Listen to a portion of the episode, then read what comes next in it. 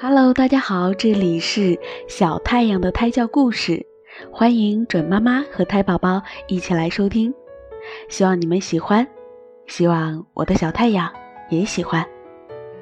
今天要给大家讲的故事是《聪明的农夫》。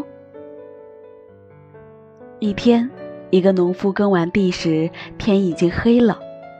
这时，一个魔鬼出现了，说道：“如果你连续两年把你地里种的分一半给我，我就给你宝藏。”农夫同意了。为了避免在分配的时候发生争执，长在地面以上的东西都是你的，长在地下面的都是我的。魔鬼同意了。于是到播种的时候，农夫在田里撒的全都是萝卜种子。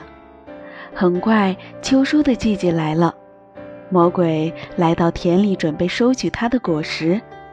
可是，除了那些枯萎的萝卜叶外，他什么都没得到。明年，凡是地面上的东西归你，地下面的东西归我。魔鬼说。第二年。农夫种了大白菜，到了收获的季节，农夫把白菜收走，把菜根儿都留在地下。